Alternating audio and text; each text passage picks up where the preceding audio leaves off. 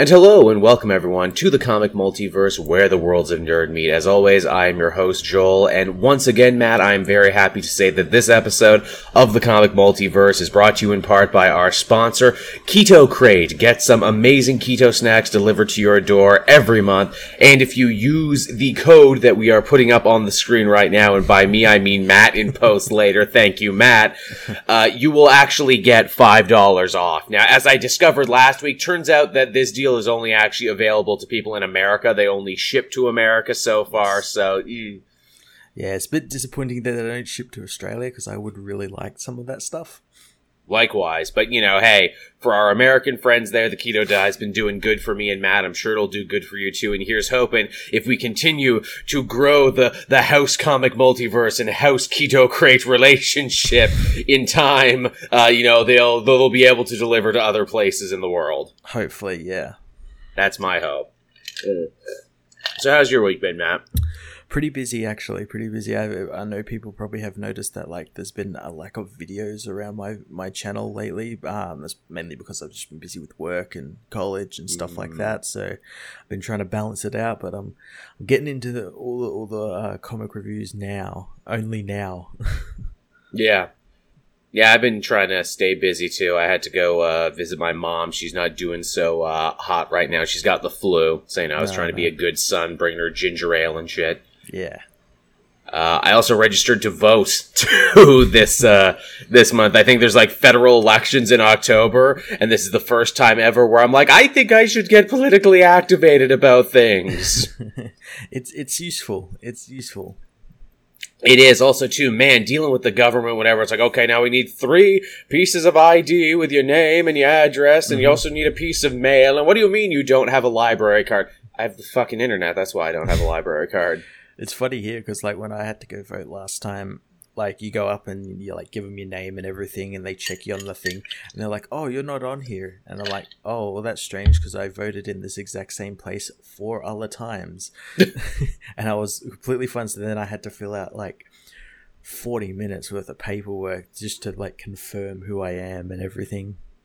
No, no wonder young people have no interest in voting Yeah. because it's just like the hoops they make you jump through. it's like, god damn. Yeah, yeah. No wonder the only people who can keep up with this are the old ass people who just sit by their phones 24 hours a day with nothing else to do. Is my family going to call me today and forgive me? No? Well then. Time to get activated in local politics, I guess. Uh, but yeah, that's uh, that's what my week has been. Pretty easy, pretty laid back. I know we talked about it before we started, but I actually had a very special thing when it comes to comics, and that is I think I'm actually going to be able to make videos out of every new book I picked up this week. Uh, it, it's a good feeling, isn't it? I was like that probably like three weeks ago or something, and it was so cool. And then I just got blindsided by like two big weeks in a row. When you get buried under as many events as we do, it's just like, please make it stop. all these comics are my children. I can't love you all individually. Sometimes I have to pile you all together like Miss Marvel and the Punisher and love you all in one big lump sum once it's all finished. Which I know isn't good for you. Because, you know, individual uh, issue sales are important. Can't Yeah. always trade weight. Yeah. Uh, but yeah, so we actually also too have a fairly decent smattering of news this week. I was quite surprised. Yeah, across uh, all all genres of media, basically as well. Yeah, there, was a couple nice things all converging together because uh, DC put out their solicitations. Mm-hmm. Uh, there's some rumored Marvel solicitations, which I don't know why DC always gets them out first and Marvel always gets them out a couple weeks later. Yeah, it's so strange. Yeah, it, it always to me it always feels like like they're trying to do it to like beat leaks. Mm, I guess so. Cause, cause I've noticed like like all the big websites don't really bother with like the Marvel solicitations in terms of like leaks and stuff, but like you Mm. see stuff like Bleeding Cool get hold of them like a couple of days before and leak big Yep. stories and stuff like that. Or if they don't do that, it's just like, okay, here's what we've jerry rigged together from what we already know. Yeah. And I'm like, God damn it, just put them all out together, please. Who Yeah. who is it hurting if you put it all out together? it's a hell of a thing. And also because uh, D23 will be soon. This coming weekend, actually. Ooh, so we're gonna have all sorts of Star this- Wars news. That it, it that's this coming weekend, and then through the week, I think as we're recording this, or it might have been a couple hours before, Gamescom has just started. Oh, right on. Usually some cool shit coming out of that. We're getting Avengers stuff apparently. Hey, all right. Sign me up for that. Sign me up for the Avengers. Uh, all right, so I guess speaking of Star Wars, and we were, I will let you take point on this, Matt, because you were, of course, my Jedi master when it comes to things like this, and that is the Obi Wan Kenobi project that has been in development forever. Turns out it's not going to be a movie; it's going to be a series now for Disney Plus. How do we, how do we feel, Matt? Cool, I guess. Like I, I, said on Twitter when it was announced, like, like what, what would a show about this be about? Because all the stories revolving the character at the timeline it's probably going to be set at, which is between episodes three and four, uh, have been told in like Yeah. comics, Rebels, uh, cartoons, stuff like that. So, what do you do? Because on one hand, Are you just going to adapt that for people who haven't seen see- the cartoons or read the comics? see on one hand you've got the people who who are in love with the prequels and want like prequel action Hmm. schlock stuff in this series, which probably won't happen because none of that actually happened in this time No. period for that character. Um, no, he was an old man. So, you get those people who are upset, and then you get the people who, like me, want it to be kind of, kind of philosophic in a way. Like, there's a whole thing where he like wrote a series of journals for Luke, and you could have him just doing that, and maybe getting like like a writer's block or something. like it's like a Gee. last temptation of Christ sort of thing.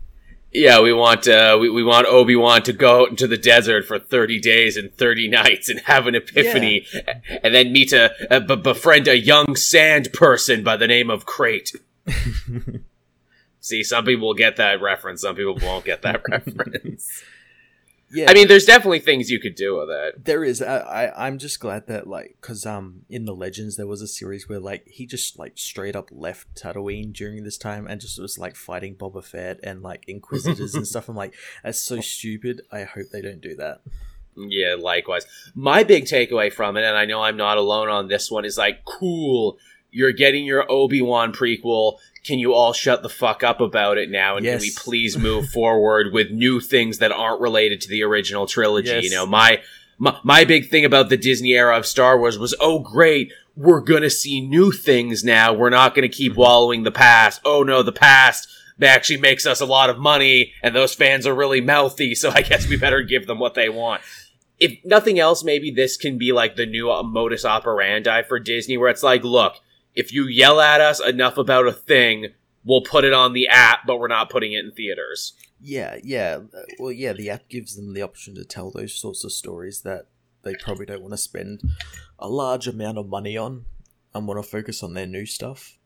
Although, f- to say that, they are actually spending quite a lot of money on the app shows, just not Yeah. movie money. Yeah, yeah. It it all looked good and everything, but yeah, yeah. I'm I'm intrigued to see what it's going to do. As he said, I'm really glad they're actually doing it because it makes those people shut the fuck up. Mm. Um, although also- they'll probably move on to the next one. They'll want a I don't know Star Killer show or Jar Jar Binks show or something. I don't know. Or, or Boba Fett, and I'm like, you're getting Mandalorians! you're getting goddamn Mandalorians! that comes out soon, eh? it does! I can't believe that! Yeah, gonna be like- some crazy shit. Two three months. I, I really cannot believe that that that's a Uh. thing, Yeah, and that we've actually seen some of the footage of it. and It looks so good, it does. It looks really good. man. I really just want more dirty, grungy stormtroopers and creepy German actors talking, t- talking at Pedro Pascal, who never takes his helmet off. just everything I want all together. Uh, but uh, the, the other interesting thing about this is that uh, they got McGregor back. They do, and apparently he's like it, it's rumored that he might also be directing a couple of the episodes. Like apparently it's going to be six Hmm. episodes long, so it's a really mini series. So he might direct like That's the whole as long as it series or something. I'm totally down for that. I'm sure that was a great carrot to get him back and be like, look, do you want a director's credit on top of the lead billing?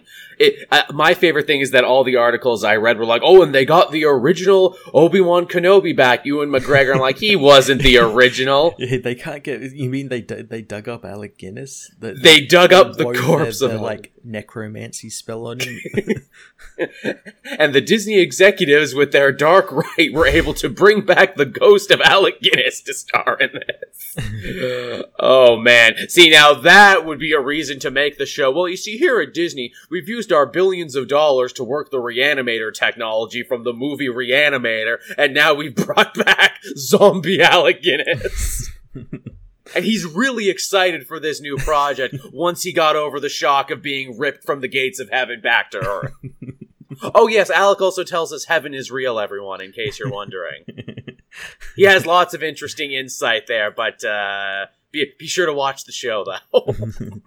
yeah, it, it'll be interesting to see. You know, what would be even really cool if they managed to, if they like talk to him and like say like, "Hey, George Lucas, come back and like film an episode." do you think they'd be willing to do that? Do you think the fan base would be ready for that? Oh, I think they will because, like, you know, they they they want everything to hate Disney, and if bringing and they suddenly like George Lucas again, so. Yeah, wow, what a what a weird 180 we did there. Gee, gee, they'll bring him back, but you'll have to walk back his white slavers comment from before. did, did, did I say selling Star Wars was like selling it to white slavers? I meant right on shavers is what they gave me for my beard, which is why I don't have one anymore. I, I, Thanks, Disney. I, I don't know whether you see it, but like every now and then you see like those like wild conspiracy theorists about like Lucasfilm and all that pop up, and like people were saying like how like like George still he like wrote in his contract that he still owns the characters, and I saw that, and I was just like that's ridiculous. I saw that article making the round, and I'm like, you got to be really thick in the head to believe that. There but was, this is the internet. one where like where like Kathleen Kennedy and like all these other people got into like a big punch up in a boardroom and all that, and like, who the fuck believes this shit? The, the weird alternate history that some of the weirder, more obsessive Star Wars fans has made up is like really like fascinating enough to be its own yeah. movie that they've got like these conspiracy theories within conspiracy theories. And they're like, look, okay, so everything with the park too. I'm sure you saw this. People being like, oh yeah, you know, the, uh, the, the Star Wars park, it's not doing so good. Yeah, they're talking about turning it into an, uh, an Aladdin attraction. I'm like, yeah. fuck off. No, they're not. Yeah, yeah, they, they only put like 25,000 thousand people through the park that one day. Oh, that's not enough. Oh.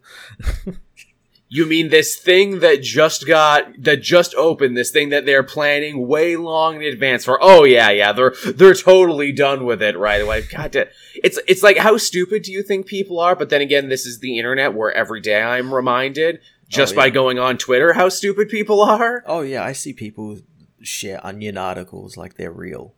Yeah, well, uh, the world is becoming more and more like an onion article every day. I think it's a combination of stupidity and a combination of I reject your reality and supplement my own. and because this is the internet, I am more than capable of supplementing my own reality. Yeah. As much who, who was one guy? I'm sure i mentioned this before but i got into an argument with one guy uh, oh about guardians saying you know yeah you know guardians it was a really unknown uh, really unknown property before they made those movies. And part of the reasons you know the movies were so popular is that they basically reinvented the whole thing from the ground up. I'm sure they'll do the same for eternals. To have someone actually try and argue with me and be like no guardians had a huge fan base was a big reason as to why the movie did so good. I'm like uh, fuck right off. They were a dead property when the movie got announced. I was there. Everyone was like, Guardians, Guardians, what? And the only actual Guardians fans you heard it from were bitching and complaining that the costumes weren't blue. Yeah, they weren't like the Dan Abnett stuff. yeah. So again, th- this weird, like it's one of those situations where it's like, oh, you you are actually following an alternate history. You are actually not perceiving reality the way I perceive it. This is this is amazing. This is like meeting a unicorn. Tell me more. what is this history what like? Who's the president? what, what, what color is the sky in your world, man? is the real question. What color is the milk in your universe? And don't say blue. Apparently, it's the green milk is actually where it's at from all the people it who is. have gone to the park. Apparently, yes. green milk is superior than the blue milk. You know what, Matt? You see, we just got to keep pushing this Keto Crate sponsorship because once we get enough, we will take the comic multiverse trip to Star Wars land. That's why everyone needs to get it right now because it's going to get me and Matt to Star Wars. Man, did you see how? And we can say that when we get to the park. Man, do you know how many keto crates we had to hustle to get here? I want to meet Jabba. I want to meet him right now. I deserve it, sir- God damn it. but sir, we don't fucking take me to Jabba. oh man. But uh, so yeah, there's uh, there's your taste of Star Wars news, everyone. Make of it what you will. yeah, I'm sure we'll get more of it as D23 rolls around. Oh, without a doubt. I'm sure we'll have a whole D20 themed show Yeah. next week. Yeah. Uh, next up, we actually got a little bit of sad news, and I'm sure this is something. Again, I will let Matt take the reins on this because I'm sure he has way more feelings than I do. Krypton got the axe this week, only two seasons deep at Syfy. Not only did it get the axe, but the proposed Lobo spin off also got the axe. Yeah, this this was so disappointing to hear like because i because i had just finished watching this because i watched the the season two finale uh, a day Mm. late um so i'd just gotten finished watching that and it's like went to bed then woke up and it's like oh it's cancelled i'm like oh fuck right off Yeah, you were really liking it. You were really oh it's so championing and cheerleading that show. And I will so admit, from good. what I saw, and from what you told me, the costumes looked great. The villains looked better than they did anywhere else. i think what what what what hurts me the most is that season two ended on like so many cliffhangers of course, it like, does, "Oh, don't they like, always? we got Adam Strange in his real costume. We're going to Ooh. Rann. We're going to Sardath. All that stuff. We got Thanagarians. We've got Darkseid, the Omega Men. All these really And cool now we'll things. never and yeah, na- we never might know. Uh, But people are saying that like the DC app are gonna like probably or HBO Go Mm. is gonna bring bring it back. And I'm like, really? You're gonna trust these two things that cancel Swamp Thing before season one even aired because it was too expensive? Because because because um, Krypton wasn't cheap looking. No, it really it wasn't. looked really damn good and probably was really expensive.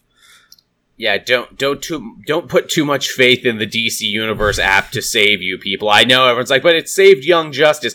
Yeah, multiple years down the line after a nonstop uh, campaign by fans Yeah. to get it back is the thing. And even then, when you did get it back, it was noticeably cheaper. But yeah. I, I, I think if nothing else, what this Krypton story really communicates to me is that we are heading into an app dominated future for superhero shows. If you do not either get started on an app or are supported by an app, like how Netflix, uh, uh, what is it, uh, supports the CW shows, you're not going to make it Yeah. Yeah. Yeah. No, because that's just the thing. I, I agree. I agree with that as well. Like it, was a sci-fi show. Syfy are notorious for canceling, like the good shit. Like couple Sure of seasons in. did did we not say there where it's like you know Gotham ran for multiple seasons and we were shocked like who's still watching this? Meanwhile, Krypton, which was good, got canceled after two. That's the thing. Like yeah, they they're effectively both the same shows. They're a prequel series. Nothing to do with the main character of what they're based on. But like Krypton did it so much better. Yeah, So much Crazy. better. crazy, crazy to think. And uh, yeah, I mean it's because you think about it now with Krypton gone. There's no other DC shows now at any other network. It's just all CW dominance. Yeah, yeah, which is a shame. It's, oh, there's that um Pennyworth. Pennyworth's um, on. Oh, we keep yeah, forgetting no about one- it because, like, who gives a shit? Yeah, but that one's gonna be canceled though. So Oh, it's I don't know whether it will though, because it's by the same. I think it's meant to be a prequel to Gotham, which was already a Really? prequel. oh fuck off. I think Who's- so. I think so. People were asking me, "Hey Joel, did you watch Pennyworth?" No, I have shit to do. Why? Why would I even bother? No, I had to wash my hair that night. No, I'm not watching I had to watch the paint dry. Although, again, too, like we said, like Gotham, it might run for five fucking seasons for Yeah. all we know. Yeah, But yeah, it really seems like either you got to be connected to an app, be connected to a shared universe, or you're just not going to make it yeah. now Or because be there's too much. In- show. or be a Batman show. You know, Bat privilege, as they say on Twitter. He's got the Bat privilege. They get to break all the rules. But yeah, I mean, if you're not part of a connected universe, there's just too much goddamn entertainment right now and too much to absorb where it's like, look, am I going to potentially need this to understand something that happens in a movie later? No, then I'm not going to watch it. I'm not going to waste Yeah. my time. Yeah, which is a shame because like it- the thing is like they could have easily like somehow connected this into the CW universe because they had introduced time travel and alternate Mm. dimensions and stuff, Phantom Zone stuff and all that. So yeah. I don't know. Maybe might do something with it. You never know. That's a bummer. Bummer too. We lost on a, out on a potential Lobo show because I wasn't watching Yeah. Krypton, but you bet your ass I would try and watch the Lobo Oh, show. Oh, oh, the episodes he was in in, in Krypton was were amazing. He was so damn good in that show. Nice. See, I, I would have liked that. I just want Space Dog the Bounty Hunter is what I want. hey, bro, you gotta go with Czarnian Christ, bro.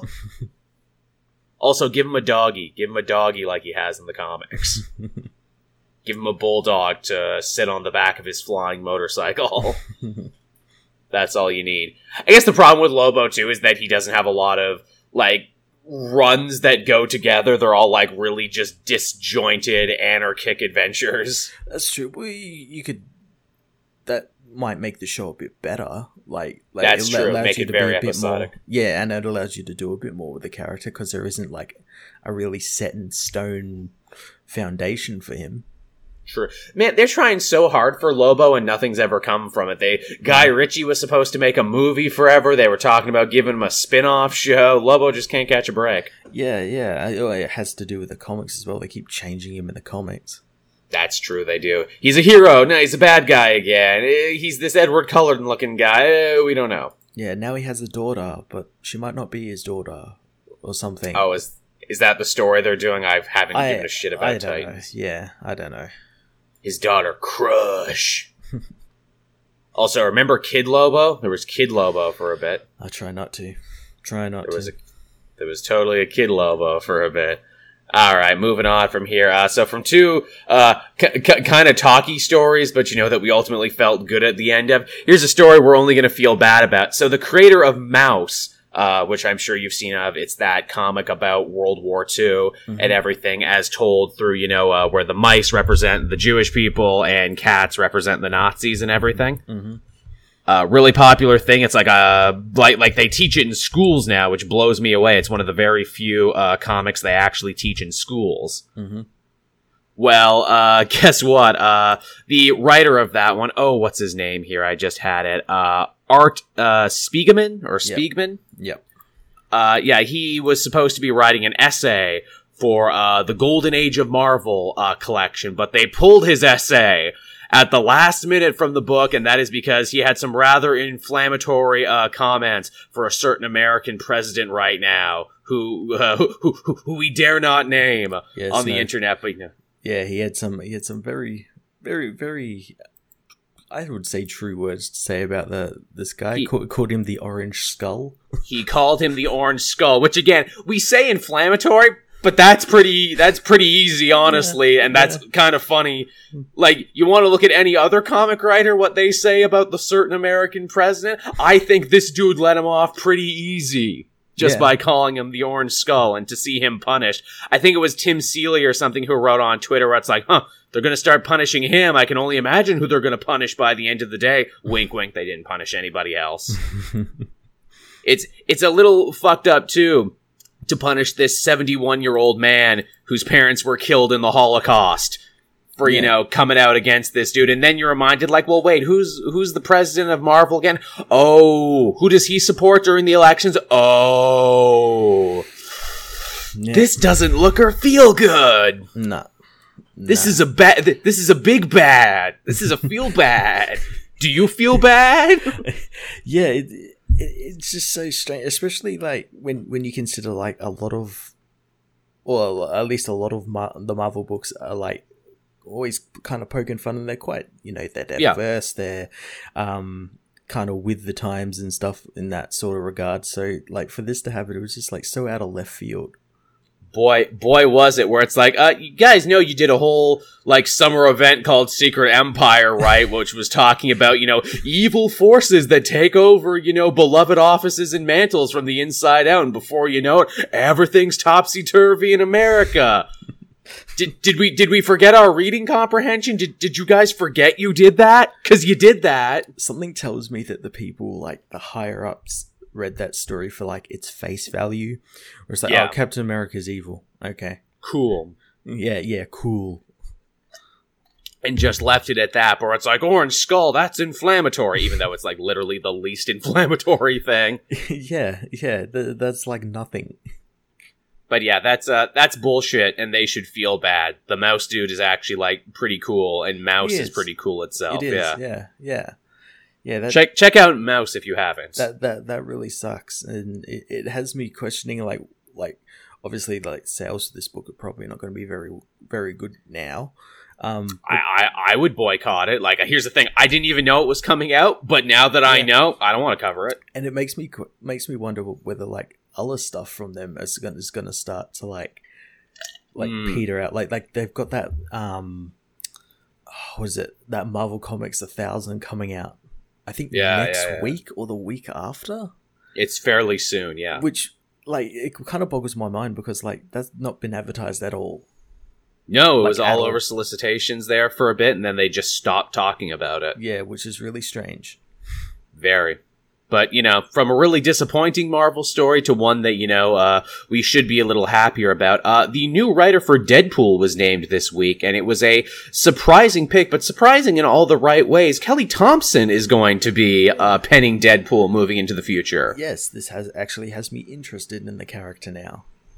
Yeah, obviously she was the woman who did Mr. and Mrs. X and a bunch of other ones. You know, she's no stranger to writing mutants and no stranger to writing Deadpool. I know myself personally, when I was done like that five year long epic run from Gerry Duggan, I'm like, okay, I don't need to read any more Deadpool because no one's going to be able to top this for a while. And even though, you know, Skottie Young did his thing, for that whole run in between in the back of my mind. And like meh kind of an obvious pick to pick a funny guy to do the book here. And apparently that's what it was. It was just you know like haha comedy slapstick. This though this is interesting. I'm like okay this is a lady who knows story structure who knows arcs and everything. Okay i want to check out deadpool now. Yeah, Deadpool actually probably like returned to those Gerry Duggan days where he was a bit more than just a punchline or like Yeah. someone who'd show up and say memes.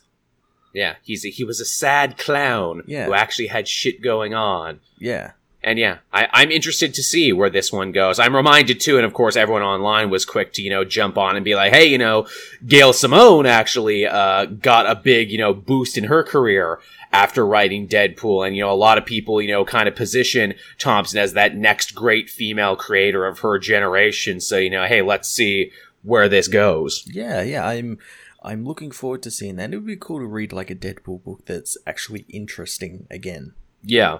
Yeah, I think I've given just enough time not reading Deadpool to where it's mm-hmm. like, all right, let's see what Deadpool's about now. Yeah. even though it's funny there, it's like, okay, add add another Marvel book to the pile because I don't have enough right now.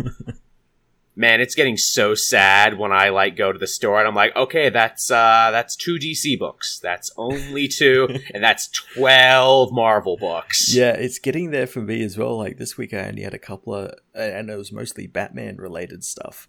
Um, Yep. But yeah, then I look over at my DC, uh, my Marvel pile, and it's just just getting bigger, just getting bigger. It's the complete opposite of where we were like five years ago at the height of Rebirth, where it's like, okay, all these Rebirth books and a couple Marvels. Yeah, yeah. It's crazy how shit changes.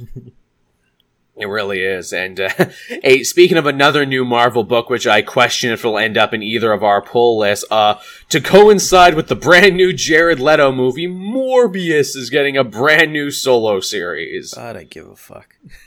Really Neither do care. I. I really don't care. No, Morbius is not a solo character. He's never been a solo character. He's had runs and none of them have lasted. Yeah, this this will be no different. It'll end after you know six issues or something. Yeah. Who, who's writing it? Someone you've probably never heard of. Yeah, or or they'll get like yeah a, a special person, special writer, special guest writer on for the first couple of issues, and then dump it onto someone else. As as I was reading it again, the name of the person writing this escapes me, but their basic deal is oh, they've written some backups, some fill-ins, Ah, and some okay. like and some annual anthologies. I'm like, oh, oh, so your trial by firing this poor person is like, hey, if you can get Morbius to sell, you can join the club. This is this is your hazing. That's the new like that's like the the like the final trial. Whenever you go work for Yep. Marvel, you get you do all these backups. It's like, hey, you want to become a real writer. Now make Morbius a compelling character who sells books. Look, you can either do that or we can whip your ass with towels as part of the hazing. Most people picked the towels. You picked writing Morbius. I, I was thinking about this too. I actually guessed it on a show this week, and we were all kind of kicking around the ideas like, how would you make Morbius interesting? And the one and the thing that hit me is like, well, do what Donny Cates did with Venom, and that is barely actually write about Venom at all, but write about the entire universe around him. So like, okay, Morbius is a vampire, but he was created by science. You also got Dracula and all these other vampires who were created by magic. Is there like like animosity between Yeah, like them? What's the history of vampires? Div- and you could do Yeah. maybe like a um like like like a racial subtext to it or something where like they see Yeah. him as maybe a less than Yeah, because you know he's you know he just manipulated his own genes Yeah. to turn himself into a vampire. Also, what's the history of vampires like in the Marvel universe? I don't think anyone has ever written that in stone yet. no i don't think they have i imagine like maybe jason aaron will get there with his vampire Mm. stuff but yeah You know, bring in br- bring in like some other villains who also happen to be vampires, and you know, bring in like uh, what is it, Frost from the Blade movie or something, and be like, all right, what what is the history of vampires, and how does Morbius fit in, if at all? Mhm. That's what I would do. yeah that, that'll actually be pretty interesting Yeah, see, see Marvel. If you want good pitches, just come to the comic multiverse. We'll we'll help you out. yeah joel ain't taking a towel whipping No, no, no. I, all right, Morbius, but, but, but, but mainly because I'm so soft and I'm so easily whipped by towels. hey, hey, hey, man! When Jason Aaron started working here, he did uh, what you got to do to become a chief uh, supreme justice. There, you hold the cherry in your butt cheeks and drop it in the beer. hey, we all had to do it. That's what you got to do if you want to become editor now. Akira Yoshida did it faster than anyone, they say. Very, very strong butt strength. Much butt strength. All right, so yeah, that's that's some new Marvel titles we got coming out. Uh, ooh, here's some interesting stuff from the world of film now. John Wick director. They don't say which John Wick director. I think everyone forgets there was actually two guys who directed John Wick. i think it's chad Strel- streleski the, the guy who Is was the- keanu reeves' stunt double Okay, I was gonna say, is he the Deadpool guy or the other guy? He's the other guy He's the other guy. Okay, so the John Wick director who didn't direct the second Deadpool movie is going to be helping out with Birds of Prey reshoots. Where I'm like, really, we're going back for reshoots already on this? Yeah, yeah. I I guess so. Uh, I I know reshoots in in in most recent times have become sort of like this this boogeyman where like you hear a movie is going back for re- reshoots, which is perfectly like like it's budgeted for that. It's gonna It happens happen. all the It's gonna time. hap- but some for some reason it's become like this like thing was like oh it's, it's a movie reshooting and sometimes that's true some like fucking justice league dark phoenix all that shit like New Mutants. all that sort of stuff. Oh, New Mutants ain't seeing the light of day. No, no, no. Well, apparently that's another thing too that came out this week. It's like, oh, Disney uh, is unsure about the future of New Mutants. I'm like, no, fucking shit, you're not. I wouldn't be either. yeah, so like I don't know whether like that's good, but like yeah, they're bringing on like another director to do the fight scenes and stuff. Like for me, that that's that's a signal of being bad, but also good because they're getting someone who actually knows what he's doing. He knows good fight choreography. But yeah, that also sends a message of like, oh, well, these are two directors with two radically different styles. How the hell is any of this going to mesh together? Yeah, that's the the the other thing. Yeah, they're they're both their aesthetics are completely different. That also worries me too that they turned in a movie and their big takeaway was there's not enough action. Put more action into it. Yeah, and what does that say? Especially with like a movie that when you've got like like Batgirl and Huntress and Cassandra Cain. Although I'm hearing rumors that Cassandra Cain is basically like nondescript homeless person. Like she isn't really Oh. like Cassandra Cain at all. Mm, well, this is a movie where Black Mask does not wear a black mask, so What's he? you know. he gonna? What do you think he's gonna wear? And and again, that's Ewan McGregor as well. Um, Oh shit! It is. Holy yeah, crap! Uh, w- w- what's he gonna wear in in his in in his stead? Uh, he's gonna have like a weird sex room, and he's gonna wear like a like a black domino mask thing. I reckon. And I that- reckon it's gonna be glasses, like just like Right. like thick rim black, like dark glasses. That's black because that's what the fuck do realistic. They call him that? yeah. You you had one one job. His name is the villain Black named Mask. and he does not wear a black mask. It's like part of his like that. The reason he wears that is because he he doesn't like people seeing that he's like horribly disfigured. yeah. That also funny too. Black Mask has like a special tie-in coming out soon for You're Yeah. the Villain. This coming week, apparently. Yeah, and like I'm not gonna say like oh Black Mask could make or break the movie because let's face it, Roman Sionis is not a very interesting villain. There's a reason No. he never really goes to the next level. He basically is just the costume, and this movie's idea was hey, let's get rid of the one defining characteristic he has. That'll be fine. Everything's fine. Yeah, uh, I don't know how to feel about this movie. I'm I'm not really interested in it mainly because they're shoving Harley Quinn in it, who has no Mm. no point being in the Birds of Prey. She's not in the Birds of No. Prey, and isn't the Has movie like never been a member. the movie's title is some fucking ridiculous? It's like bird the Lauren birds Hill of, reference. Birds of Prey and the journey the of- emancipation yeah. of Harleen Quinn's. Uh, yeah, it's it's a friggin' Lauryn Hill reference. yeah, like why, why? To where I'm like, to where I'm like, you know what? That's a little offensive to the real Lauryn Hill, who actually has been suffering with mental illness her entire career. See, L- Lauryn Hill, Harley Quinn, basically the same. Oh, of course, yeah, yeah. We'll just romanticize this this this mental health issue. Thing, yeah. You know, Lauryn Hill has a real long history of just not showing up to her own concerts. Really? yes. Uh, w- w- what did someone describe it as? When you buy tickets to a Lauryn Hill concert, uh, it's basically like playing the lottery, and you have just as much chance of actually getting a show. Oh wow. But sometimes you do get a show, and sometimes it is like winning the lottery because even though she's insane, she's an insane genius.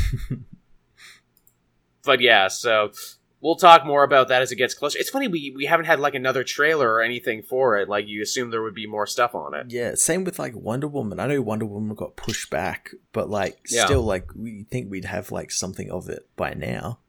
Maybe this is why we're getting reshoots because they probably this is probably another thing that like Aquaman did good. They got a lot of good critical reception to Shazam, and they're like, okay, well maybe go in and rework some of this. Yeah. which feels like like will you never learn warner brothers? Why do you keep tinkering with this? There is no magic formula. Just let your movies come out. And we'll judge them all on a case by case basis. Yeah. maybe they figure too where it's like well fuck it we're recasting our batman anyway so like let's just go back and reshoot some of this shit as well. I guess so. I guess so. do you think it's maybe to include pattinson in there? Do you think maybe they want to also put their batman their new batman in here uh, I I don't know whether they they'll do that, but maybe they'll try. Maybe they'll rework it into that it could be a universe where there is a young Batman, like you know, like Mm. while trying to keep like people like Margot Robbie as Harley and Right. everything. You know, like try and just rework it. It probably won't like fit very well, but they'll be like, "Fuck it, it's just for this one movie," and then we can you know, kind of start over again. It would be fine to if you know we like saw young Bruce Wayne on like the TV or maybe like a poster of him or something. Mhm. You know, like oh, you know, come work for Wayne Enterprises today. We've got dental and shit. We've got bat shaped dental. You'll love it. Yeah, not affiliated with Batman in any way. No, not affiliated with that. No Batmans. no Batmans allowed. But uh, yeah, so like you said, reshoots are often considered to be, oh no, the sky is falling. But hey, you know what? If the fight scenes end up being way better and way cooler because of it, that's good. Yeah, but then as you said, like two different like aesthetic choices and stuff. Like, will it, will that like be noticeable like it was in Justice League? I guess we'll find out. Uh, some more comic news for us here. Uh, we got a couple more of those infected teasers. You know what? What other heroes will be joining the Batman Who Laughs Secret Six? And uh, Blue Beetle is going to be one of them. Yeah. So now I think we have all six. Uh, maybe five, depending on how you count it, because it's Blue Beetle, Mm-hmm. Supergirl, Mhm. Hawkman, Yep. Shazam, and then depending on how you count it, Gordon might be on the team for five, but then again, also Batman Who Laughs might be five, or they might be five and six. We don't know yet. Yeah. Yeah. It's, a, it's an interesting like lot lot of for a Secret Six team. Yeah, a, a lot of characters who either don't have a book or could really use the push right now. Mm-hmm. Which I, I will admit, uh, Blue Beetle uh, looks the best of all the infected redesigns. He looks awesome. Mhm. He looks like something out of a freaking uh, Guillermo del Toro movie. Yeah. Yeah. Yeah, he looks. Could you see him looks- with eyes on his hands? He looks so gross.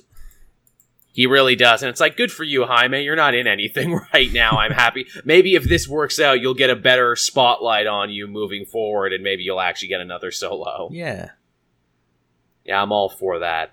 Uh, hi- uh, now that we have most of the designs, I think Blue Beetle has the best design. Mhm. I think Hawkman might have the worst, if only because it's slightly lazy. It just kind of looks like how he normally looks, but with gray skin. Haw- Hawkman is just it's just savage Hawkman.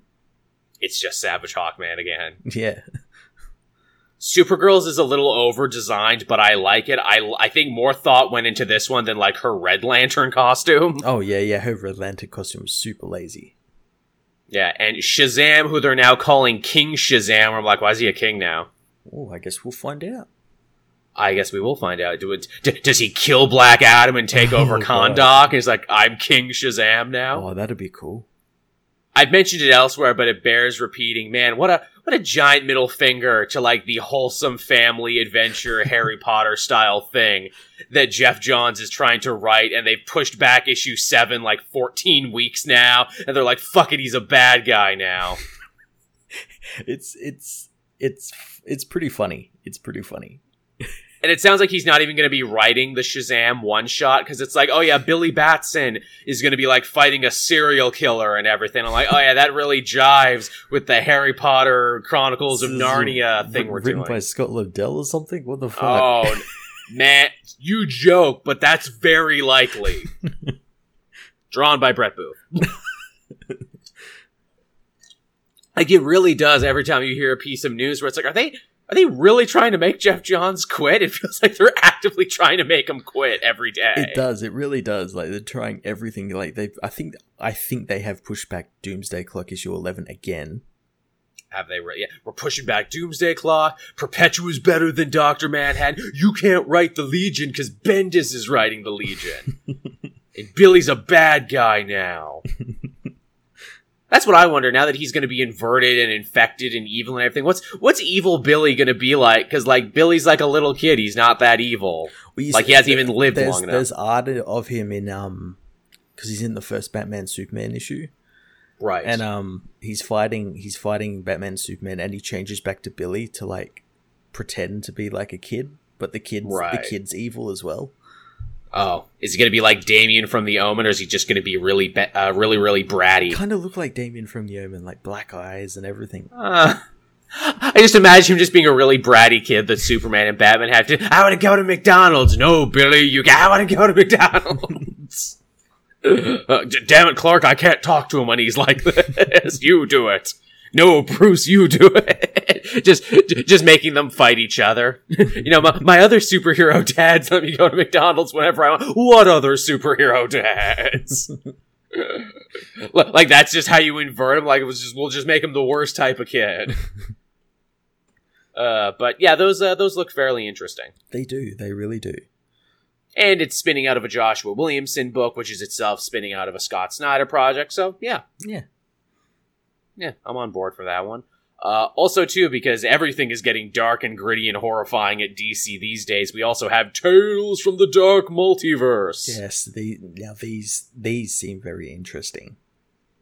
Yeah, a series of one shot what ifs from the Dark Multiverse. The first one we have is Blackest Night, where the idea being what if Nekron and the Black Lanterns weren't defeated and the last one left standing was Sinestro? Yeah, Sinestro who teams with um who's he teamed with? I read it the I read it the other day. He teams with someone and they like have to stop Nekron. That's cool. That's a cool premise. I also like in a world gone dark and messed up, Sinestro is the hero. Yeah, yeah.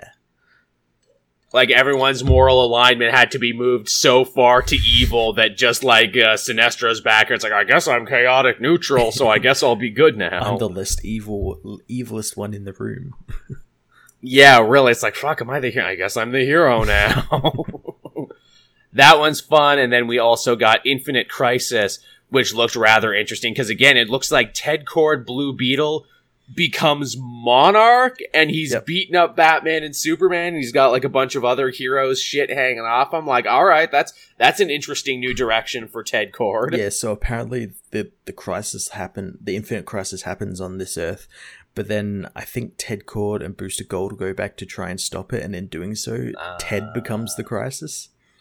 Interesting. Okay. Also, man, it's nice to see the Blue Beetles getting pushes, even though both their pushes are. But what if they were evil, though? yeah, no, it's it's a lot better than you know how Tom King handled them. That's true. At least they're doing something kind of interesting. And I've always held the idea too that every version of the Blue Beetle was kind of underrated in their time. Where it's like, look, if they put their mind to it, they could really mess shit up. And clearly, mm-hmm. Tim Seeley and these other writers agree. That's like, yes, they could indeed mess shit up. Yeah. Oh, yeah. Totally. Because they they they're, they're like Batman, basically.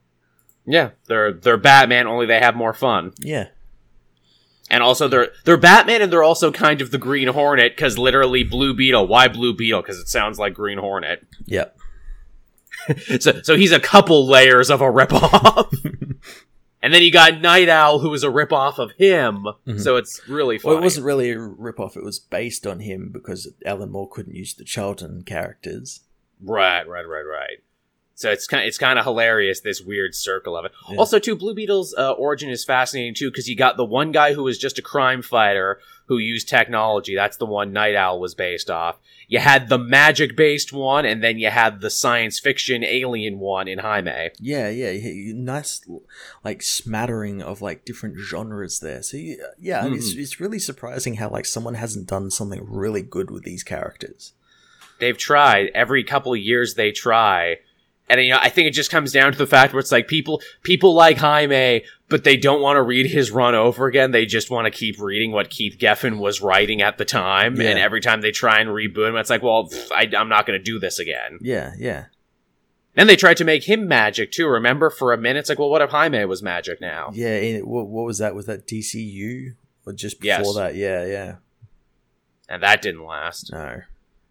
Remember, Doctor Fate was helping him out, and Ted Kord was helping him out. hmm Yeah, it's it's so sad, Jaime. I know I mentioned this before, where it's like he was really the vanguard of the young, hip Spider-Man esque heroes for a new generation. And DC buried him so hard and so quickly. Meanwhile, at Marvel, you got your Miles Moraleses and your Kamala Khans and your Sam Alexanders and all these other characters who were basically doing the same thing Jaime was, only they were way more popular. hmm That's what Blue Beetle needs to do. He needs to jump to the Marvel universe where he'll fit in way better. That's the thing. He just needs to go, can I be a champion? Sure. That's what he needs to do. He just needs to hop universes. yeah, j- j- who he can take on like he, would become Blue Locust or something. Sure. There's already a red locust Yeah. on the champions, yeah, actually. yeah, yeah. Just making the blue one. Yeah, and she's like, motherfucker, you stole my gimmick. no, I didn't. I get my powers from aliens. Where do you get yours? Uh, alrighty then. So, uh, ironically, from one cosmic type rant to another one, uh, Grant Morrison's Green Lantern run is coming to an end very soon, and a lot of people assumed once it was done, it was over. No, he's No. sticking around actually, and he's doing something so wonderfully insane and so wonderfully Morrison. Oh, you know, I'm making the Green Lantern Corps go away, and once they're gone, I'm replacing them with the Dark Stars. yeah, so th- this is actually I think it's spinning out of what he did in this first arc for the Green Lanterns, uh, which is when they fought the Black Stars. Um, but what he's basically doing is he's having the them somehow rewrite history so the Green Lanterns never existed, and the Black Lan- Mm. and these Black Stars were like in their place. So Hal, instead of getting a Green Lantern ring, gets a Black Star mantle. That's amazing, and I'm sure people are like, "Will this affect John Stewart in Justice League?" No, No, of course not. No. no, no, because none of these books affect each other. We just let our prima donna writers write whatever they want, and it's up to you, the fans, to figure out where any of this takes place. You do, That's- you that's do pretty- work for us. You do it for us. You make your own comprehensive timeline. It's tiring to make our own. no, but this is a really cool, really Morrison idea. That's just so big and huge and being like, you know what? I think my name can sell this book so hard. Get Green Lantern off there. It's the Dark Stars now. It, it will work. Like it's super interesting, and the stuff he's been doing with the Black Stars and the Dark Stars and all that sort of stuff is like super cool. Like now they've like they're like led by like a woman vampire who's from a planet of vampires, and hell had yet to to like become one. You have to go to the planet of the vampires and past like the spooky cemetery and stuff like that. And oh it's all no, this like weird shit. it's very Silver Age. All of his shit is just Yeah. like super Silver Age weirdness. Yeah, or as well as that, like he's bringing back loads of Silver Age like characters, like as villains. Like he had like a like one of the first villains Abin Sur fought like as a, as a villain in his most recent run. He's bringing back like Hal's girlfriend from the Silver Age and stuff like that. Yeah, yeah. Which I know ticked a lot of people off because it's like, wait a minute, where's Carol? Why did she Yeah, just well, show she, up? she was in there for one issue. He, he he like stopped by her house, and that was everyone got mad over nothing. yeah, But yeah, it's, It it's pretty been, It's cool. been such a cool run. Like at the moment, he's like dealing with the, the Green Lanterns of the multiverse. So you've got like the Batman Ooh. Green Lantern. You've got the one that's basically just him, uh, who smokes a lot of weed. Um, you got the one from uh, what was that? The the one that's like the Spectre looking one. Oh, right, because Hal Jordan was the Spectre. Yeah, the one that actually carries a lantern. All those sort of stuff. I, I'm still just thinking of Weed Lantern. in Dankus day, in Dankus night. That's exactly what No, it's he- like. That's exactly what it's No. like. no evil shall escape my cush sight. Let snacks who worship evil's might know my power. Oh man, can we get some snacks? I'm That's all about this. Exactly what it's like. It's like he basically wrote himself. Man, you know, so many other heroes are about escalating the situation, man. I'm about bringing it down, man. the Kush Lantern Man's just about chilling everybody out, man. What you literally just said is exactly word for word what happens in the issue. I okay. See, now I need to catch up on this shit. Now you you had me at Weed Lantern. Man, somewhere the dude in Canada who writes that Captain Cannabis book is probably super pissed off. He's like, "Damn it, Morrison stole my shtick." uh, alrighty then. So that actually does it for the news this week, everyone. That's everything that was fit to print. Yeah. Yeah, so I guess we'll uh, head on over and talk about what we read this week. And there was actually, as I mentioned, a really reasonable rollout. I was actually able to cover everything I bought. Where, uh, h- how would you like to start, Matt? Um, I'll let you choose a book to start because chances are I, I've probably read it by now. So yeah. That's true. Uh, well, I mean, I guess we'll start with the one that we seem to start with every week now because it's the biggest one of them all, and that is, of course, uh, Powers of X issue number two, or Powers of Ten, because like that's kind of the joke. That's what it is. Like it is Powers of X, but it's also Powers of Ten because the X Men calendar is all Yes. broken into see- multiples of ten. You see what you did there, Hickman? You're very, you're very clever, big dick Hickman, swinging it around. You, you know math jokes too. Yeah, and he was swinging it right around this issue. boy boy was he so uh yeah do, do, do tell matt let's let's talk about this one what uh, Yeah. what did you love Uh, yeah. So this this was like the, the issue that converged both Powers and House because we get the start Mm, where like one. Erik sort of um, uh, where Charles sort of comes to Erik with his plans for like a united um, mutantdom and all that sort of stuff, and Erik eventually accepts after seeing all his like future and possible failures thanks to Moira and all that sort of stuff. L- literally moira assaults his brain with spoilers where magneto's like no i decide what's right and wrong. I'm fucking magneto. And she's like no you'll fail every time. Oh no spoilers everything I do is wrong. Which this is huge too, because this says basically seeks to imply that yes, Moira retconned all of X Men history. Xavier and Magneto were only pretending to fight all this time, so we could eventually lead up to Krakoa becoming a nation. Yeah, yeah, we were only just pretending. We were pretending to be. Yeah, we were only just. Pre- yeah, see, there you go. See, we were pulling our punches every time. Um, but yeah, then we jump ten years into the future, and uh, we learn, and this is this ten years is where we saw like those people, the Orchists, get the hold of the Master Mold, and Mhm. uh, the the X Men have learned about it. That's the information that Mystique was stealing. Um, Yes. And we learn that Scott uh, Cyclops has been given a mission to sort of stop this before the Master Mold is brought fully online, so it'll destroy all of mutant kind and everything. Uh, and he's got to go. Not just a master mold, a mother mold Yeah. that makes other master molds. It's the biggest, biggest one ever. The biggest master. I love that's like, well, what's bigger than a master mold? A mother mold, obviously. It makes Master Molds. it does. I'm like, oh shit, that's scary. It's the total Simpsons moment of like, ooh, master mold, that's bad. Mother mold, oh, that's bad. Um, so yeah, he's got to go into space to stop this thing that's in in the sun. Uh, so that kind of sets up his book with him being in space in the main X Men book. Yeah, I wonder, are we going to see some of that, or is that where that book is going to pick up? I wonder. I imagine it'll be a bit of like we'll, we'll see glimpses of it, and then maybe get the whole story in that book. hey, Cyclops, pick your team. I pick everyone in my family and also Wolverine. What, what a weird thing. I want my brother, my estranged brother, my estranged father, my wife, my two kids from alternate futures, and also the guy I kind of hate, Wolverine. Although, I don't know, maybe they love each other now because Krakoa's doing so good. Wolverine Yeah. was so happy. Yeah, yeah. Um, book then jumps hundred years into the future, where uh, where Logan has has learnt of of um, Cylobel and what was the other one's name? Percival's death. Uh, Right, right. which is a bad thing because apparently Percival was like using like a blackout thing to like hide them from Nimrod. Um, Keep the robots off their asses. yeah, but and they they went in to steal an indexing program so they can sort through the like billions of hours of screenshots of Twitter that Nimrod Nimrod has. The secret to defeating him is on Twitter, everyone. We'll find He's it. He's got that one tweet from ten years ago. we can finally cancel these sentinels once and for all. can you believe what he said about Israel?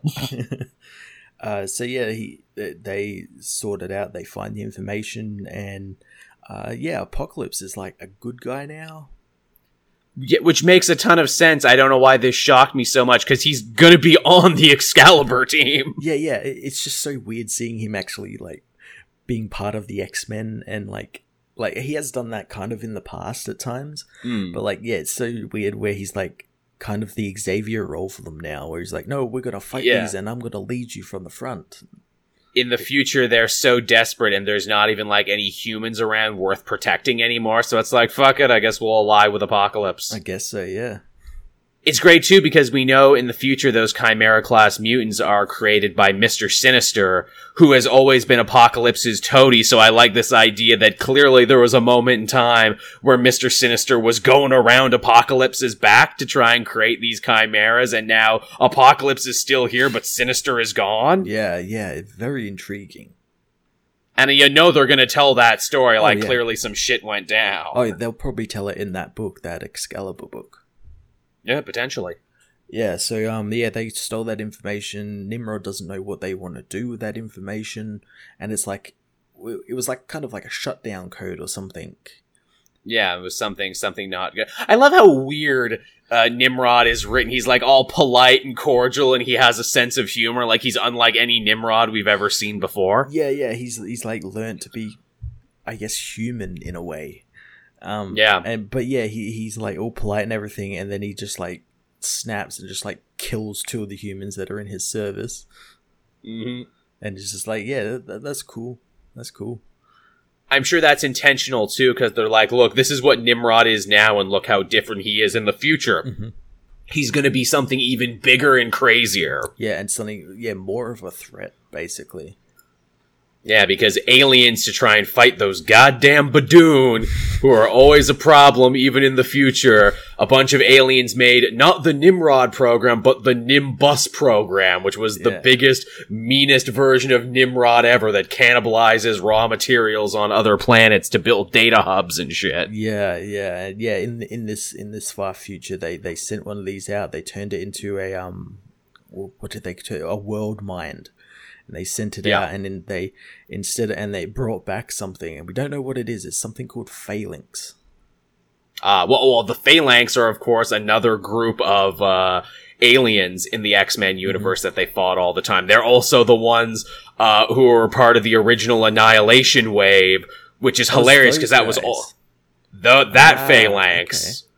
I Which I makes might total been, like, sense. something new or something like really old that Hickman just brought back.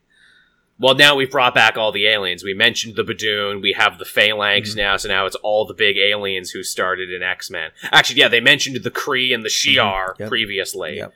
in other issues. But yeah, I love the idea of it's great too because he breaks it down. It's like, and here's a bunch of hive mind theory, everyone. Nimrod and the world planet is right here. The Phalanx is up here, and now Phalanx wants to absorb all of Earth into itself. And also, maybe this is related to that new annihilation event they're talking about doing in 2020. Yeah, is, is Hickman gonna write that?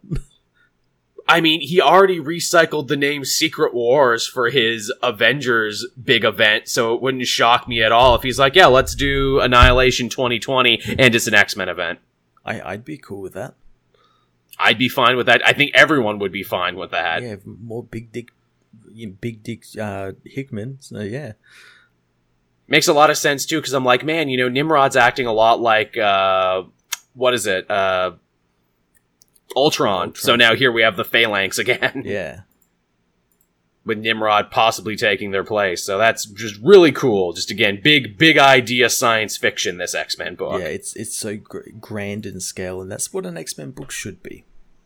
It should be. And it's so funny because it's like every issue, I'm like, there's no way they can top that last issue. There's no way they're going to have anything more surprising than what they did. Yeah, I keep waiting for that that one issue that's just going to be like a filler or like feel like a filler, Yeah. but it's not come yet.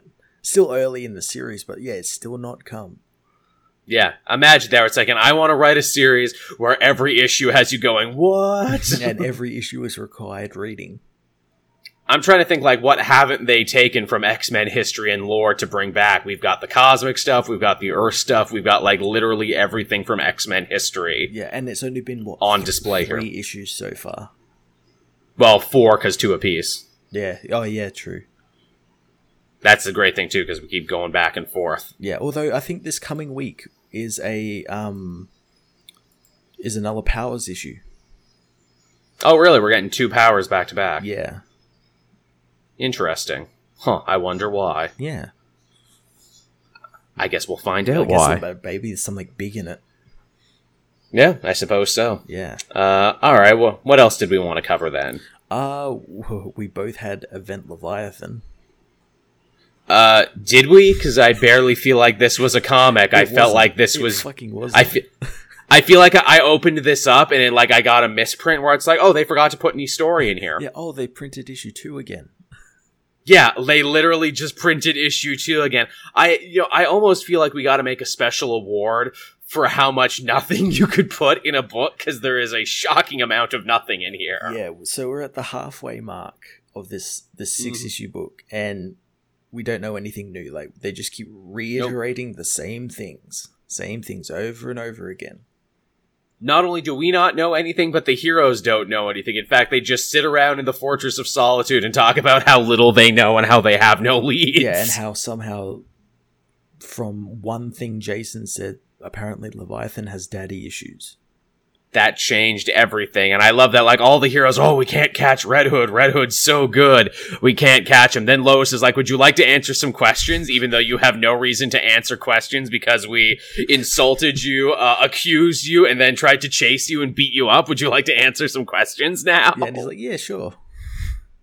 Yeah, sure, why not? I love to talk. I love to hear the sound of my own voice. Yeah, I'm, I'm, I, I didn't do it because they want you to think I did because I thought about this once. I told you this last issue. Yeah. Yeah, I'm I'm the perfect fall guy, don't you know? also, don't look at any of the actual evil stuff I'm actually doing in my own book, but I promise I'm not Leviathan. yeah, totally not Leviathan. You can trust me. I like too that Damian just blames him apropos of nothing out of the blue. Like, I think Jason did it. And everyone's like, cool. Just, yeah, that's just him stirring shit. Just him causing shit where it's like, you know, friggin' Jason took my cake from the fridge one time. so fuck him. I'm gonna set him up for this. I'm gonna sprinkle small amounts of crack on his costume to really make him look guilty. But yeah, they That'll show. they end up talking the the thing I mentioned before about the father issues was like so ham fistedly put in.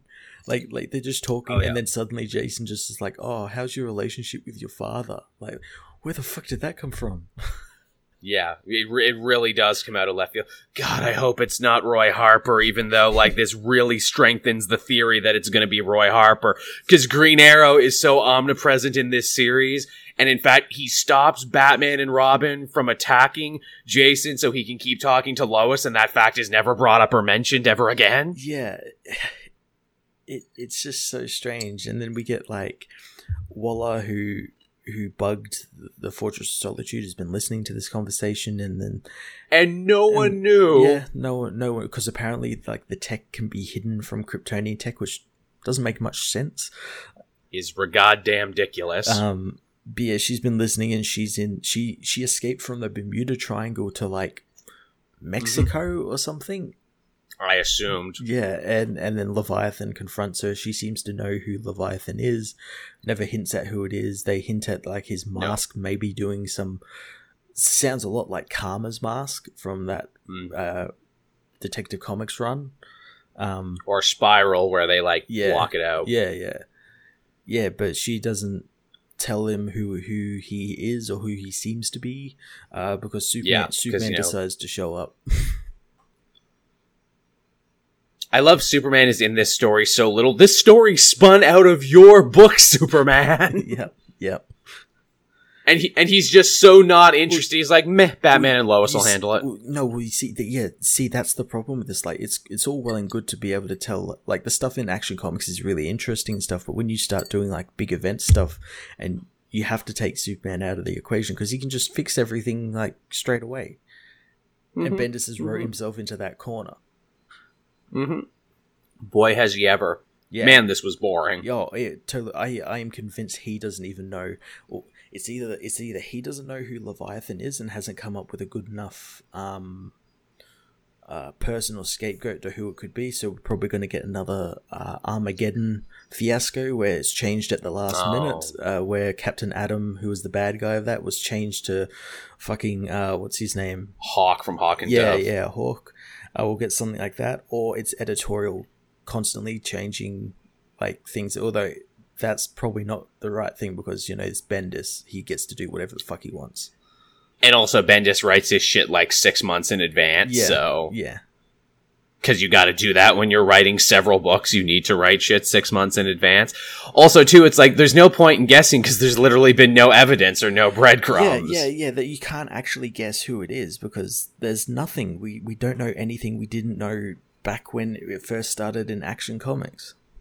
It's kind of amazing. You wrote a mystery with no actual mystery in it. Yeah, yeah. Oh, I bet he thinks he's so fucking clever. Like, oh, no one's guessed it yet it's disappointing because it's like, dude, you started out writing neo noir mystery uh, fiction. Like, you know how to tell a mystery story. Why are you choosing not to? again, you know what it again, is? this sure- should have been a Batman story, not a Superman related mm. story. You know what I'm sure it is? I'm sure he looked over at what Tom King was doing with uh, Heroes in Crisis. It's like, well, if he's not going to try, I'm not going to try. yeah, well, if, he, if, he's literally going to tell a mystery, yeah, if he, if he wins Eisner's for not trying, yeah, then I've been working way too hard all this time. I mean, look, if he if he's going to tell a mystery story where the clues don't matter and nothing matters, then I'm not going to try either. this is this is what you like, right? and geez, I never thought I would actually give credit to Heroes in Crisis, but at least that one tried to set up red herrings. this one doesn't even try and do that. No, no, it just like makes you think that like this character is it, but then like on the same page you find out it isn't. Yeah. There's no tense Man, no like tension or anything. It's gonna be so ridiculous when we find out who it actually oh, it'll be like completely um what's the word like it won't matter at all. In the grand scheme no, of won't. things it won't matter at all. It was me, Amanda Waller's father, who we never talk about. it was Amanda Waller. Wouldn't that be some shit? Oh, right. You know, because Amanda Waller's behind everything. Yeah, yeah. Uh, like this issue, she's behind every superhero and every spy organization, apparently. Mm-hmm. Mm-hmm. Which, you know, that's fine when she's written competently, because that's always been the joke, where it's like, oh yeah, she's so corrupt and so dirty, Amanda Waller, her left hand doesn't know what her right hand is doing half the time. Yeah, they're in so many pies. Yeah. Yeah, Leviathan's going to be like a stupid robot or something. Yeah, so an AI, yeah, OMAC or something. exactly. I was created by Amanda Waller to run all the spy organizations, but you know, I went corrupt and oh, she pulled the plug on the project. So really, Amanda Waller is my mother and my father, and that's why I'm angry. Yeah, yeah, yeah. Shit, man, I think we actually wrote a better conclusion, I'm sure. let's let's refer back to this and see if we wrote a better conclusion or not. Yeah, Oh, we, we most certainly did. Yeah. 100%. Uh, oh yeah. Uh, speaking of Batman, uh, I had Detective Comics number 109 this week. I did too. 1009. I did too. This was a fill in issue with a cover that was a fucking lie. What a massive lie this cover was. Holy goddamn shit. I, I, I actually want to talk to you about this because I I, meant, I think I mentioned last week or it might have been on Twitter, but like we were meant to have Superman and Supergirl this week. We never got it Yes, because they they recalled the issues and told distributors to destroy them and every, all that sort of shit. Um, because they no longer represented the content of the book. yeah, yeah, yeah. The the cover apparently apparently that was bullshit. That was like a cover Yes. story because apparently it was, you know, these books are, are done like weeks and months in advance in printing and all that stuff, and they still managed between both issues, which were again literally the same issue, like we had in that in that uh, Supergirl Superman crossover a couple of issues ago. Uh, apparently they fucked up Lightning Lad's uh, ethnicity across the books. Yes. Yes, I heard this. I actually, with that other podcast uh, that I guested on on Comic Ground, they actually mentioned that. I'm like, okay, that actually makes so much more sense. But also, why did you lie about it? Yeah. Oh, because it seems because it seems like, oh, hey, we we we messed up this character's ethnicity. Oh, oh, some of you were excited because you thought we were being progressive with the Legion of Superheroes. Oh, oh no, we weren't though. Oh, now we look racist, don't we? Because we're literally erasing a black man. Yeah, see, that's the thing that like I think he was meant to be a white character, and then like like Yeah. one of the shading, or he was some- shading or something. Yeah, the shading or something went wrong on one of them, so it, it or he was portrayed as a black guy, and then they yeah they couldn't go back on that because they'd look racist, so they had to like kind of double down on it. So like now all the stuff that has uh, has him in it has been pushed back, so they can change it. So now you both look incompetent and like liars. But how do you not pick up on something like that? Because these books are put in like like weeks and months in advance for like printing and stuff like that, and bound to be sent off and everything. How do you not pick up on that? As we've said before, DC editorial just Yeah, it, I tell you. asleep at the wheel. Yeah, but like even like artists and stuff, like how do you like? Okay, I just got to reference the, this character. Oh, it's different here. Clearly, no communication too. I guess so. Yeah, Boy, this is really embarrassing. yeah, This story was fine, though. Again, you could tell it was one they kind of threw together at the mm-hmm. last second. yeah, yeah. I, I, I like the stories where Bruce just has to do Wayne Enterprises stuff. I they they're really Yeah. interesting. They're fun. It's a nice change of pace. Yeah, so he does that. He- He's got to go on some like big deal to like cut down carbon emissions and stuff like that. And Pete Tomasi finds an interesting angle in that story where Mhm. Bruce doesn't seem to care about the environment, and I'm like, oh, does Bruce actually not care about the environment, or is he pretending to be a vapid rich guy Yeah. who doesn't care about the environment? yeah, it's it's interesting. It's very interesting. You figure he would, considering like, hey, what's what's the gas mileage on the Batmobile and the Bat plane and the Bat sub and all these other things? What's what's your carbon footprint, Batman? Yeah, ah, they all run on some form of an electricity or something, energy. They're all ethanol. Corn is the future, Alfred. He, Who- he, who killed the uses electric car? He uses the oil from Gotham's like Chinese takeaway shops. He like steals it. There you go. The, the Batmobile is a 100% green operation. All of it's built with reclaimed lumber from the ocean. what do you think I have Duke doing? He's out there reclaiming lumber. That's all he's good for. do you think I keep all these sidekicks around for no reason? yeah, it's it's funny stuff. But yeah, Deadshot's back as a bad guy, which we don't get very often anymore. Mm, He's back as a bad guy, and he's seemingly accepted Lex's offer, and it- this is like part of it. Yeah, So like, go kill Bruce Wayne for reasons. yeah, yeah. So like, is Batman gonna have to deal with like multiple villains coming after him now with Lex's offer? Seems like it. I mean, Superman got multiple villains. I guess it only makes sense for Batman to have multiple villains. Mhm. Yeah, so you know, it's it, what I really liked about this story was actually the art. I haven't seen much of this dude's work before, but uh, Christian Christian something, but it was really nice. It was. It was a really nice looking book, nice and clean looking book. Very clean. That's an excellent way to describe it. You know, the the the art kind of distracted from the fact that you know it's like, well, this is kind of a story we've seen before. Yeah, it, it was a fill-in issue. I didn't mind that it was a fill-in issue. I imagine the next issue is is going to be one as well, like to tie Mhm. up this story before we get into the um the the Mister Freeze stuff. Yeah, villain issues can be much worse. That's probably a good way to describe it. Yes. Uh, I guess another one we can talk about this week because we talked about uh, Batman. We can talk about Spider Man too. I had Amazing Spider Man twenty seven. Oh, how was that? I'm I'm a couple issues behind on that. Uh, this continues to be really fun because it's just Nick Spencer revisiting superior foes. Awesome, awesome. It really is. It's uh the Sinister Syndicate. Uh, that's that all female villain super team wants to kill Boomerang.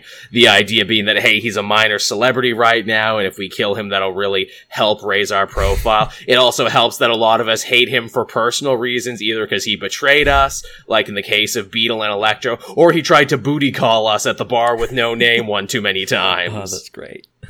Oh, it's hilarious. And there's a great moment too where Boomerang uh, realizes like, "Oh no, Peter Parker and his aunt are trapped right now. What am I going to do to protect him from these ladies that want to kill me and hurt them? I know, I'll mansplain villainy to them." And that will distract them, and it does. Oh, that's great. That's great. It's wonderfully hilarious. He's like, "Hey, this is the feast shelter. You're not gonna get any money here, uh, stealing canned goods, ladies. If you want to steal stuff, you should steal truffles. They're really expensive." and they're just gobsmacked at how stupid he could be. It's it's really fucking funny. And naturally, too, Beetle, you know, she claims to be on this girl power trip with all these other villains, but she's secretly planning to sell them out to the Kingpin Mhm. so she can make a bunch of money. Yeah. Because why wouldn't she be? And it ends up in this hilarious thing where now Spider Man has to save Boomerang from them, that he's like the damsel in distress in this situation. But oh, wait, his other roommate, Randy, uh, is actually dating uh, Beetle in real life. Oh. Uh, what is there? oh, Her civilian form. Oh no. So it's like, man, I know. It's like, how many freaking villains know where Peter Parker lives? how many of them have been like up in his house and used his bathroom? But yeah, it's, it's it's a really funny book. Nick Spencer just revisiting superior foes. Is Spider Man himself a backseat player in this arc? He sure is, but you're not going to hear me complain. that's cool. That's cool. It's just good shit. Uh, but yeah, that was Spider Man. Uh, what else did we got? Cool. I had. Let me just have a have a looky at my list here. I'm I'm really behind on what I've read this week. Was one of those weeks. Oh, it was. It was. Did you end up reading any of the Absolute Carnage uh, tie-ins? Yes, I did actually. Before we started, I read uh, Separation Anxiety from Clay Chapman. I didn't think I was going to read it, let alone like it, but boy, I ended up liking I, it. I read this one as well. I, I, because I was like looking at like how many like tie-ins there are, and there's there's a god awful amount. Um, yeah. but I picked this one up on a whim, and yeah, it was it was really cool. It's genuinely dark and Yeah. scary and uncomfortable, and just like, wow, I would not expect Marvel to actually sign off on this because basically you follow around a kid, a child, her parents are getting a divorce, which you know is uncomfortable enough, and then she has the terrible luck of taking in a dog that just so happens to be the host for the four remaining Life Foundation symbiotes. It's basically the thing. It's literally, it's literally the thing. They run from room to room. There's a bunch of stuff with like a makeshift flamethrower. Yeah, it totally is that. Yeah, yeah. They take in the dog. Yeah, it it was so cool, and it was it was gross as well. Like like lots of, like, like again like the thing like weird alien things bursting out of the dog and everything. It was cool as. Mhm. The redesign work on the Life Foundation symbiotes is great because they too are being touched and corrupt by Null. So they've got like the weird red spiral on them. And the whole deal is, is that they need four new hosts so they can get to New York because, well, that's where everything's going down. Yeah, yeah, it, it was really cool. It, it was just like a cool one shot. Are we getting other one shots like it's like this? Because I know we. I, know I think so. This week as well. I haven't read that one yet. That was Cullen Bunn, which I actually wrongly say in my review that that was also Clay Chapman. But yeah, we're getting Scream, which I think is actually a three issue mini, and then we're getting a couple other three issue minis. I know Red Goblin is a Mhm. one shot. I think it's a mix of like three issue minis and one shots. Oh, okay, I'm I'm I'm upset that this is a one shot But yeah, because yeah. this one was really cool. Yeah, it was a fun setup where I'm like, okay, well, where do they go after this? This weird Texas Chainsaw Massacre family of symbiotes. Yeah, yeah, like uh, yeah, I'd want to follow these guys on their road trip to New York. It's it's also like a lovable loser underdog story Yeah. because no one likes the Life Foundation symbiotes and they all suck. Yeah. So the idea that they're like, oh, we gotta be where the action is. God's coming back, everybody. but yeah, just really, really workman-like horror. And I, of course, no surprise that when I researched this dude, he's actually written a bunch of horror anthologies. Oh, wow, really? Yes. Okay. So that's why they picked him for this. And yeah, man, he he made a fan out of me. He made me genuinely feel disturbed reading a Marvel comic, which yeah, hasn't happened. Yeah, it was like shocking, uh, like how gross and visceral this book was. Definitely. And just like the subject matter too of like, okay, your POV character is a little kid who cannot defend themselves and who is completely helpless. And here's the thing too, sad ending. Yeah, yeah. I kept reading. I'm like, okay, well, who's going to come in and save them? Okay, well, who's going to come in and save? No one comes in and saves No, them. no. Like literally, no one comes to help. And I'm like, fuck. There's even some cannibalism in There here. is, yes. It's really fucking dark, Yeah. but fun too. Oh, it's great. not necessary. It's not necessary to understand uh, absolute carnage, but if you want a good horror story, pick this yeah, up. I'm hoping that's what like a lot of these one shots will be like, like horror stories, like set around the the Carnage story. Same, same. The idea being that Carnage coming back has reactivated all the symbiote and symbiote. Uh, uh, uh, what is it? Adjacent. Uh, adjacent. Thank you. That's the word I was looking for. Characters. Yeah. Yeah.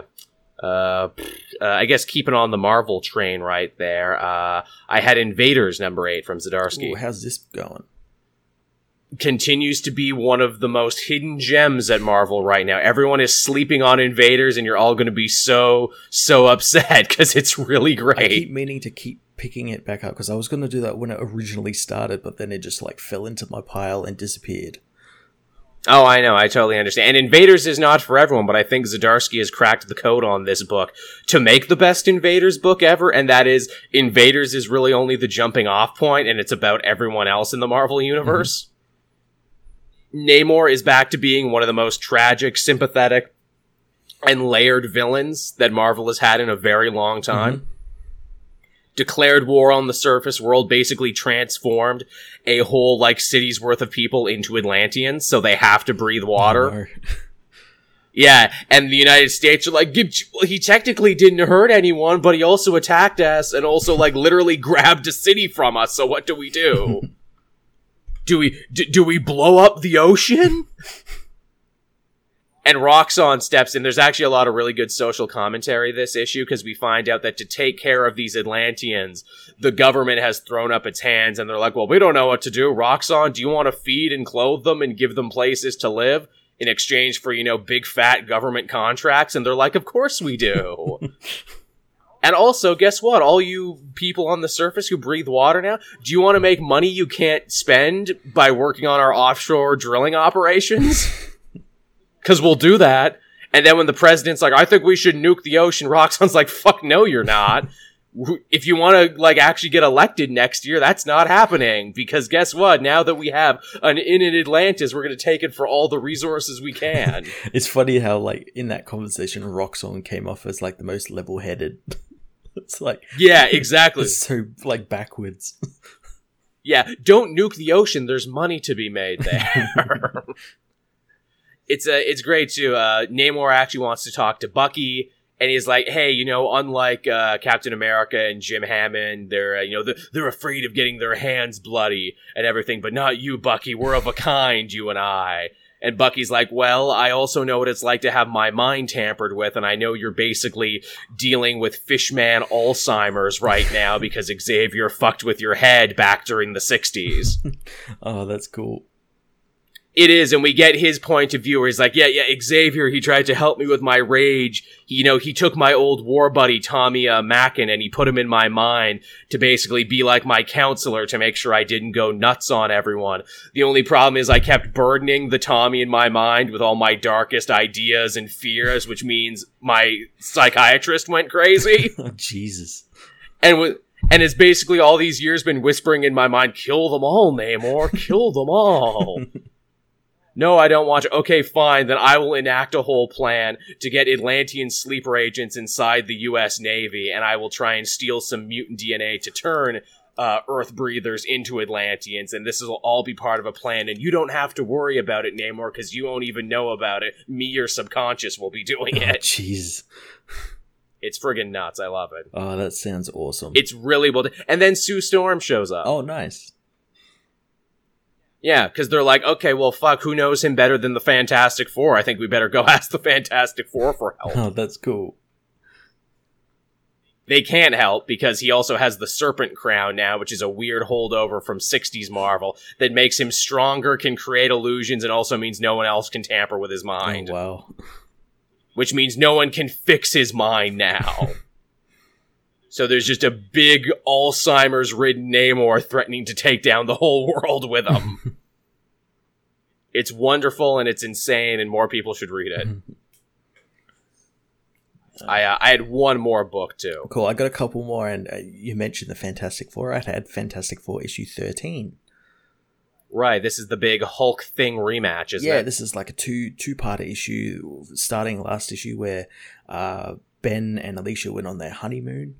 Uh, That's cool. and uh, Ben Ben's like got a watch that's counting down his time because every year he can turn human for a short for a short amount of time, uh, and he's he's counting it down and he's he's worked it out so he can go on his honeymoon when he's human.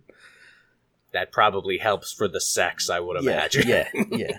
Um, so he's like counting it down and everything, and then then the Hulk shows up on this island, and we learn that the Hulk is being controlled by the Puppet Master.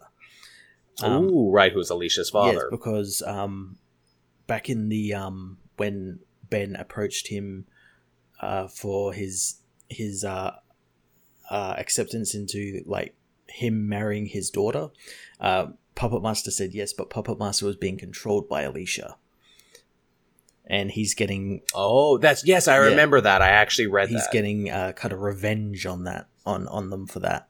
Um, so he's controlling the Hulk, and the Hulk it's brilliant because the Hulk kind of wants it to happen because he he sees obviously Ben as like a as like a rival because he's strong and everything, and Mm. he's like, oh, uh, maybe I want this to happen so that I can like beat you again. And they is uh is Hulk Devil Hulk like from Immortal? yes, it's the it's the immortal Hulk. Oh, cool. Yeah, yeah.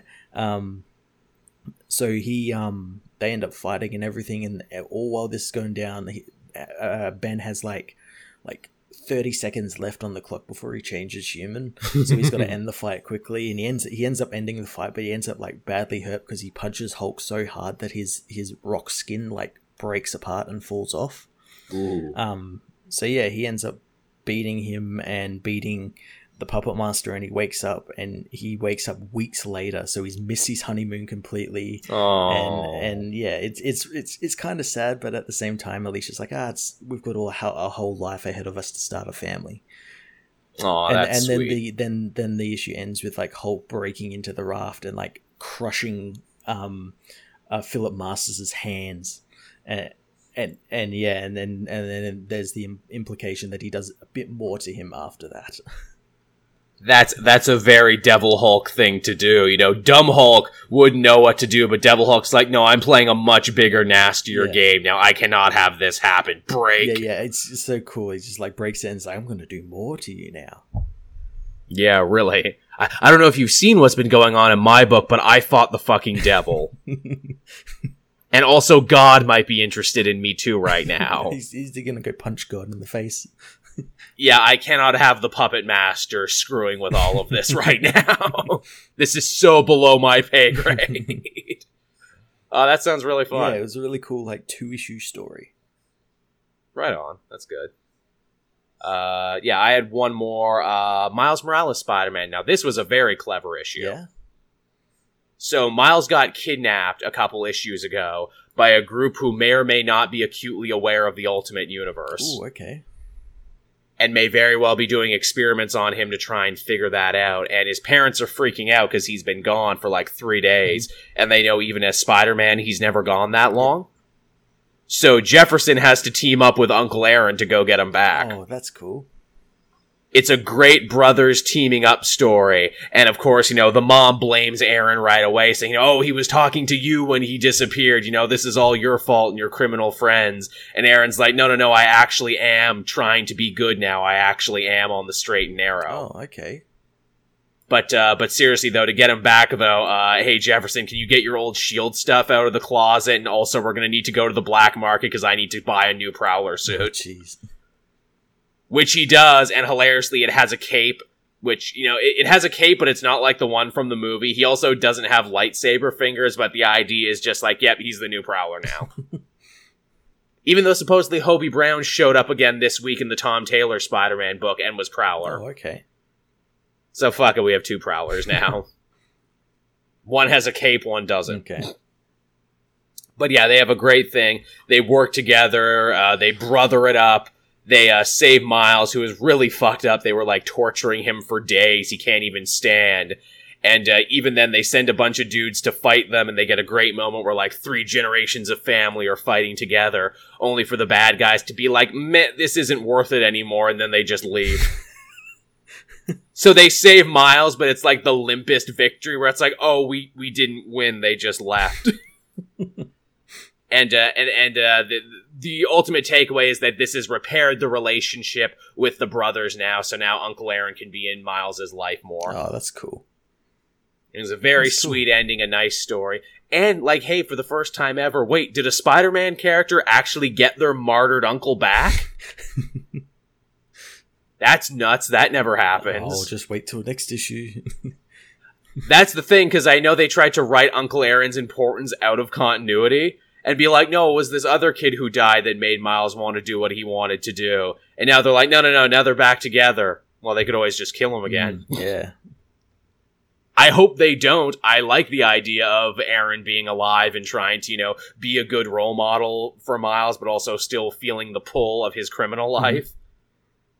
It's good shit. That's cool. Yeah, it's good shit. Cool. Uh, the last book I had was Flash issue 76. Oh yeah, yeah. The uh, the coming of uh, Captain Cold again. Yeah, so this issue sees Flash return to uh, Central City and talk with uh, Wallace and Avery, uh, who aren't too happy to see him since the last time he left. He left like kind of out of nowhere, and he was kind of a jerk to everyone when he went off to find the Mm. um the the forces.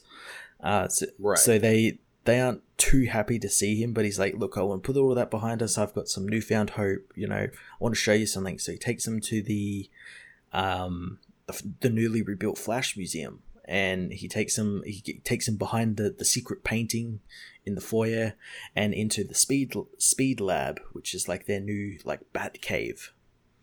Cool. And uh, he he introduces them to the Commander Cold and Steadfast, and they talk about like the, the Speed Force dying off because of these other forces being released. They're like eating away at the Speed Force. Um, and Wallace and Avery have both noticed that they have slowed down a lot because they were fighting like villains like Tarpit and Girder, and they were giving them trouble Hmm. when they really shouldn't be. Uh, so they decide to sort of band together and sort this out. And Flash just wants them all sort of under one roof to have like a Team Flash sort of thing. I like it. Yeah. Uh, meanwhile, in Barcelona, Mick Rory's like burning the shit out of some cops, and uh, Like Captain does. Cold arrives, and it's really interesting. He, it's really cool as well because he's got this new suit that's basically it's like a long cloak, and it and it I've seen yeah, it. and you think it gives him his ice powers back. It doesn't. It's just technology that emulates his uh, ice powers. ah, I like that. Better. Um, and Mick even points that out. It's like, hey, you got your powers back. He's like, nah, I just got like upgraded tech from Luthor. And it's like, speaking of which, here's this huge fucking flamethrower that Luthor made for you. Go burn these cops more.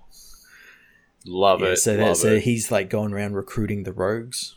Uh, Lo- oh, love it even more. yeah, so he's doing that to bring him back to stop Flash. Uh, Flash meanwhile is just talking in the in the speed lab, and then suddenly he's just fucking attacked by the Black Flash, who just like mm. comes out of nowhere. And instead of actually going for any of the actual flashes, he goes for Steadfast and like kills him mm. because oh shit. This, the, the the the Speed Force demon is like wanting to kill all these other forces because they're killing it.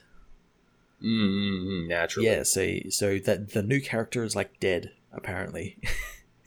wow, that's what a short tenure Steadfast had. Yeah, an issue. But boy, they really raised the uh, stakes on this one. yeah, so it's going to be very interesting to see, like, like because obviously the Black Flash wants to get rid of these forces. So does Barry and all that. Will they team up? Will mm. they be hmm. opposing forces? Very intrigued. Yeah. That sounds really fucking cool. It does. It's so fucking cool. I'm down for all that. One day I will catch up on this Flash and be happy. so yeah, is that it for us? Is that everything we have this That week? is everything. That's everything, man. So uh, thank you everyone for watching and listening and carrying on. As always, if you're a patron, you'll get to listen to this first before anybody else.